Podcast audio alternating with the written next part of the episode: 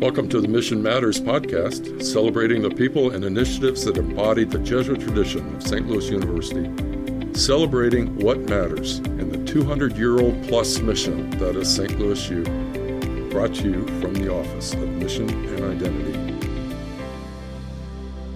So, welcome back. This is Virginia Herbers in the Office of Mission and Identity, and I am pleased to have with us today Professor Mary Dunn, who is not only the director for the Center for Research on Global Catholicism, but also associate professor in the Department of Theological Studies. So, welcome, Mary. It's good to have you with us.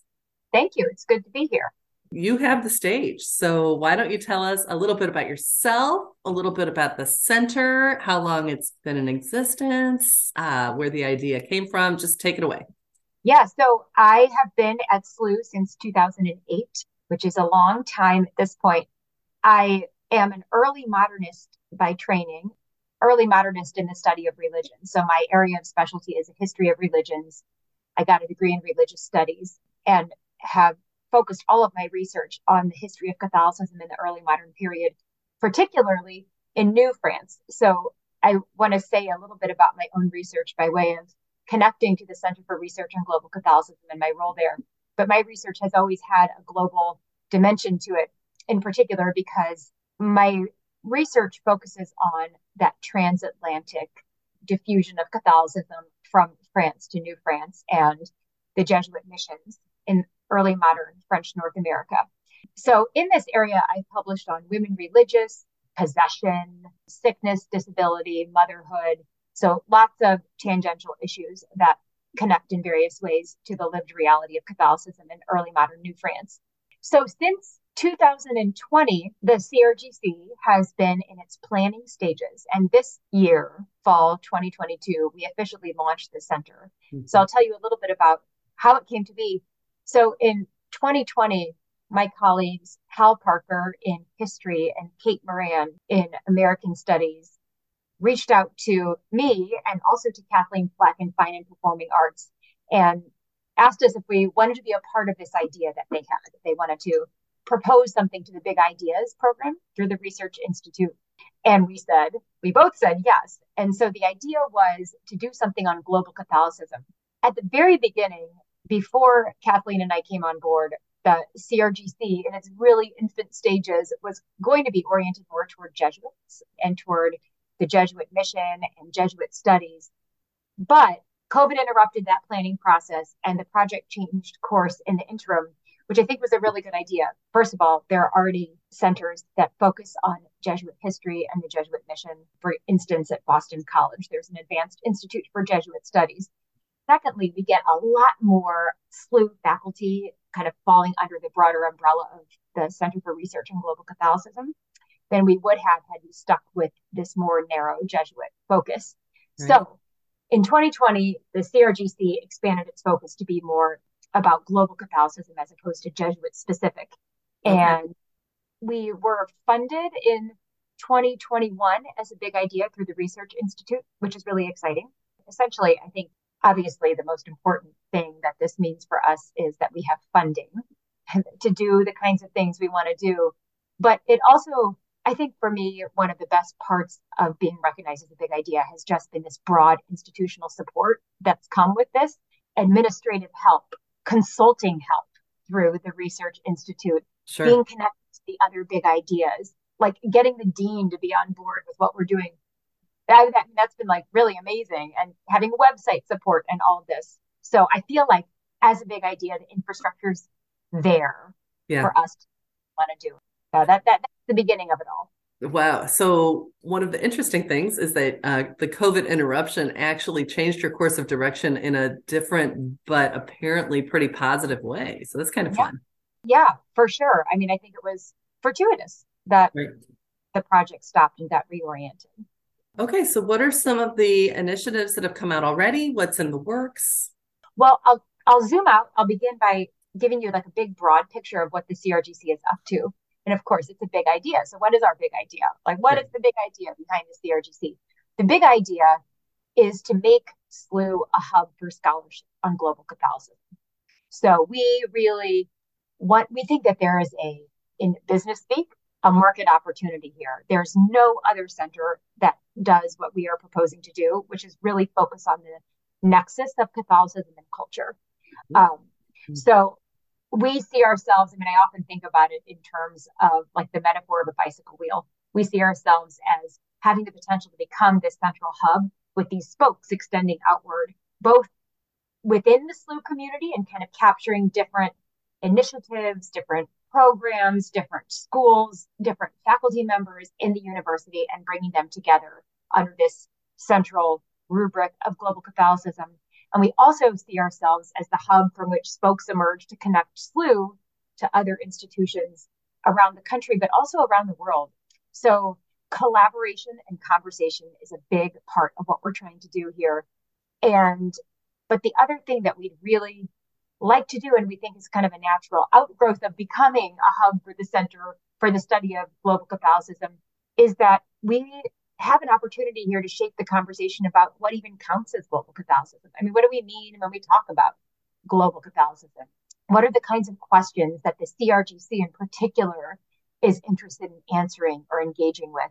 Sure. So, in a way, we see um, it's definitely Catholicism at the nexus of culture, which I think in, in sort of exciting ways, in ways that just I think are intellectually really interesting, resonates with the Jesuit mission and kind of carries this Jesuit mission forward in in a really academic and critical context. So from the very beginning, the Jesuits were all about encounter and accommodation and acculturation.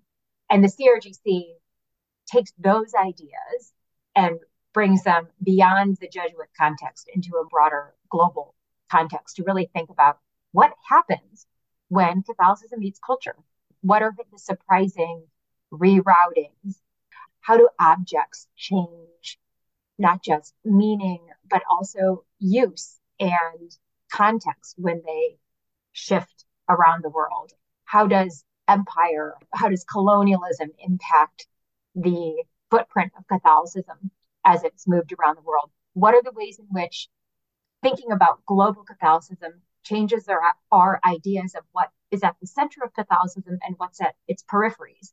these are the kinds of things that we're really interested in pursuing. And so, just really briefly, to that end, we have I just had a really fantastic first semester of programming. We're looking forward to a, a rich spring of programming that answers these kinds of questions and that really seeks to develop conversations around them. So we had a great annual lecture first annual lecture in September, bringing in a professor, Karin Velez, who has studied the movement of Catholicism from Italy through the New World, both in North America and Latin America. We had a book symposium, which was focused on this book called Church of the Dead, which analyzes this epidemic in the 16th century and how it reshaped Catholicism in Mexico. So these are the kinds of events we've put on and that will which our programming will continue to kind of center around that both give shape to the idea of what we mean when we say global Catholicism and also goes some way toward answering the kinds of questions we think that study for global Catholicism should be engaging with. So much of this will happen next year as well, but we're also in the process of developing a postdoc program and a series of workshops that bring people together from SLU and beyond SLU in the St. Louis area to just, again, kind of work on common issues and to bring their research into conversation. There's so, I have so many questions. oh my goodness. So, um, I was fortunate enough to spend several years in Taiwan and got to be very close to Cardinal Shan over there, who was the general secretary for the Asian Synod of Bishops. And I became captivated by Catholicism in Asia. So, I guess one of my personal questions is when it comes to the conversation of global Catholicism with culture, yeah. Who are some of your major player theologians that you're working out of? That's a great question. I will say I'm not a theologian, despite being in the Department of Theological Studies. I'm a historian of religion. Hal's a historian.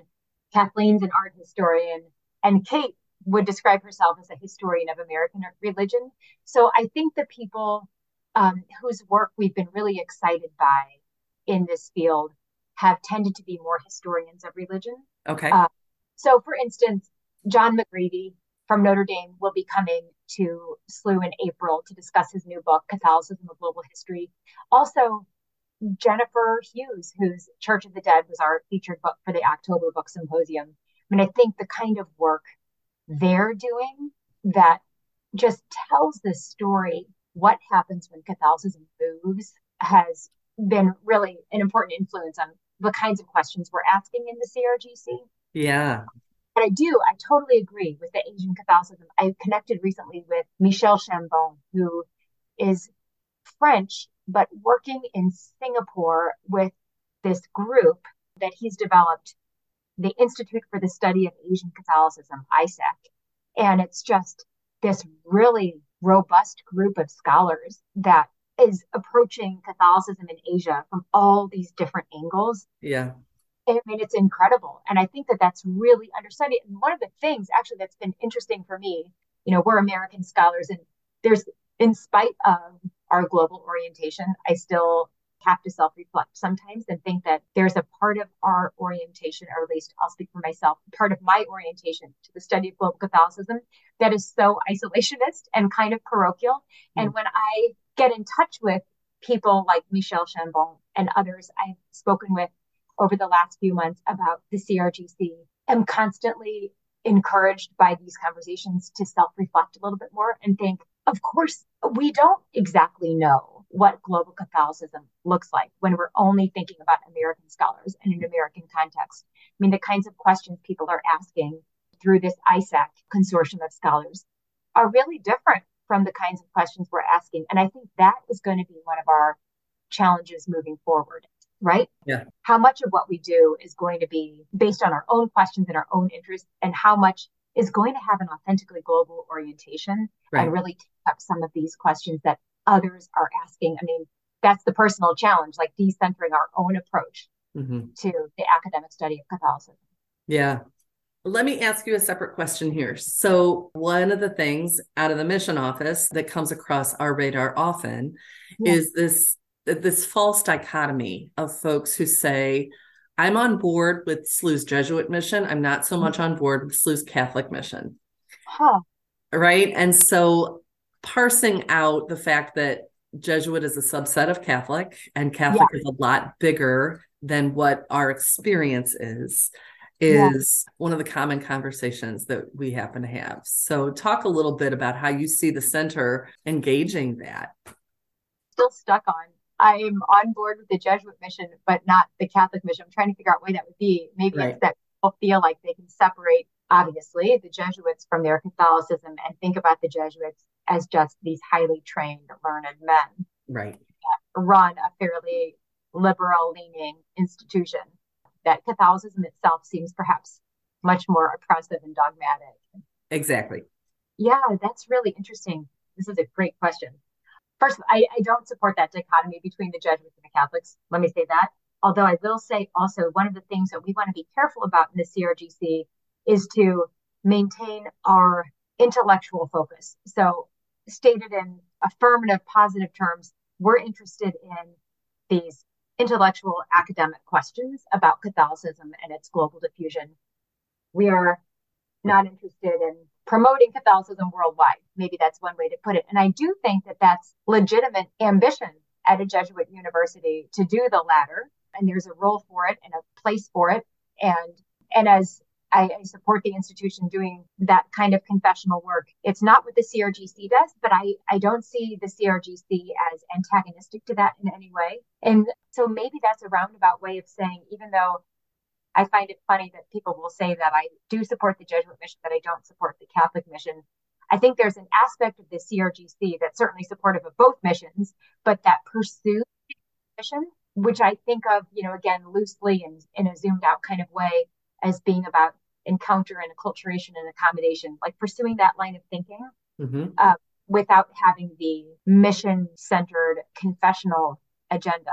Right but I, I also think that at a Catholic Jesuit university, there is something that can be, you know, we have a diversity of faculty, we have a diversity of students that come to us. And one of the challenges, I think, particularly I see this being in the Department of Theological Studies, is that we need to be able to talk about the Catholic Jesuit tradition in ways that make it available and accessible to all of the stakeholders at SLU. And so, in that way, I do see the CRGC's academic intellectual ambition as working for multiple constituencies. You know, it, it can work to deepen the faith a Catholic student or a Catholic faculty member who wants to understand more about her tradition. But it can also work on a level for, you know, an atheist student or a faculty member who's of a different religious tradition because of its academic, historical, intellectual orientation. So, you know, this is the balance I'm always trying to strike as a teacher in the classroom, especially in our introductory Theo 1600 God Talk class. How can I talk about the Catholic Jesuit tradition in a way that reaches this class that has multiple audiences in it? Sure. You know, I don't want to alienate my Catholic students. I don't want to alienate my Hindu students. I don't want to alienate my atheist students. I think that the CRGC, at least our ambition, is to have it serve a similar role. Right. That is so fascinating. Number one, important. Number two, and inspiring. Number three. Good. I see the work of the center as being kind of a unitive factor as well mm-hmm. as a research factor because what you're describing there, you know, for example, when I was living in Taiwan to learn more about the Buddhist traditions, the Taoist traditions, I mm-hmm. never felt threatened by that. I never felt as if I was being converted. I took it as yeah. an academic understanding. It helps me understand culture, it helps me understand the people, it helps me understand a lot of things. And so that was never an offensive reality to me. And I hope that's translatable to how we present either Jesuit mission, Catholic mission, yeah. what have you, to our students who don't espouse either of those. I mean, a hundred percent. And I, I don't know if this was your experience in Taiwan, but I, I teach this new core course, Theo 1600 God Talk. And one of the things we do in there, it's a spiritual autobiography class, but we don't just focus on Catholic texts. We obviously don't just focus on Jesuit texts. One of the texts we read is Peter Matthiessen's Snow Leopard, which comes from a Zen Buddhist perspective. Mm-hmm. But it's just so cool to see my students, Catholic and non Catholic alike, process this text and bring it into conversation with like themes from Augustine's Confessions, you know, Genesis, because it can be done, and that's that's the idea, right? Oh, that yeah. These different sources can be an enriching for whatever tradition or spiritual background you come from. Absolutely. And the whole non-threatening aspect. That's right, Virginia. Like that's what's so important to maintain. You want to keep people intellectually open. And you're right. I mean, that is, in my opinion, mm. one of the single most compelling elements of Ignatius's vision is that whole notion of enculturation.